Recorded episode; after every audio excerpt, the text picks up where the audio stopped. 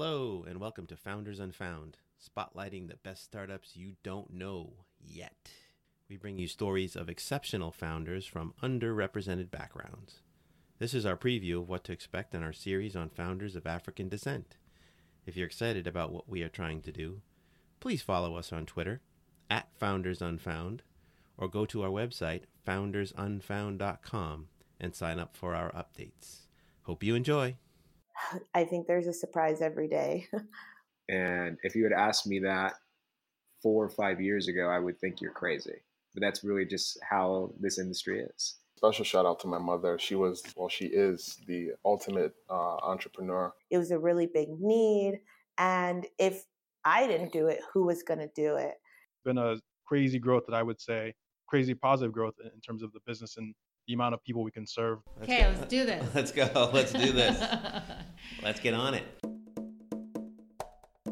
I'm Deborah Drake, and I'm a storyteller and a writer by trade. And I want to know why you started your startup, because your story is important. And we want to tell the stories, right? Because the story, the backstory, the origin story, as you know, is very important to me. I'm Dan Kihanya, serial entrepreneur, brand new podcast host, and I happen to be an African American. I love the adventure of building something that solves problems and delights markets. I've been fortunate to be a co-founder, investor, and exec for 4 funded startups so far, and I've been able to advise and mentor several more. The idea for Founders Unfound comes from the fact that I wanted, as an entrepreneur who's been in startups for 20 plus years, to find a way to make an impact and give back, providing this place for their voice to be heard, to hear how they persevere, to hear how much extra challenge can be put in front of an underrepresented founder. But it remains a part of the heart of what they do, why they do it, and why they go through all the challenges that it takes to take something from an idea to a sustainable business that deserves support.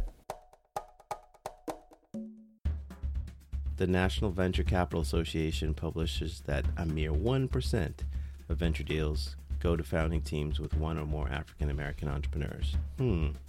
So what's the deal? So what's really going on? Are there really just fewer black entrepreneurs working on venture-backable big opportunity ideas?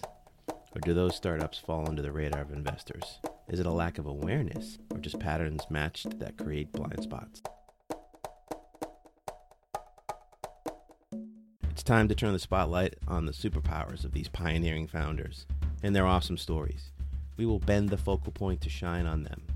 Lack of awareness is now targeted for elimination. We look forward to telling the stories of the best startups you don't know about yet. I love that tagline. People hopefully will listen and be inspired and intrigued and want to support these companies as well. Question. Yeah, what prompted you to start your venture?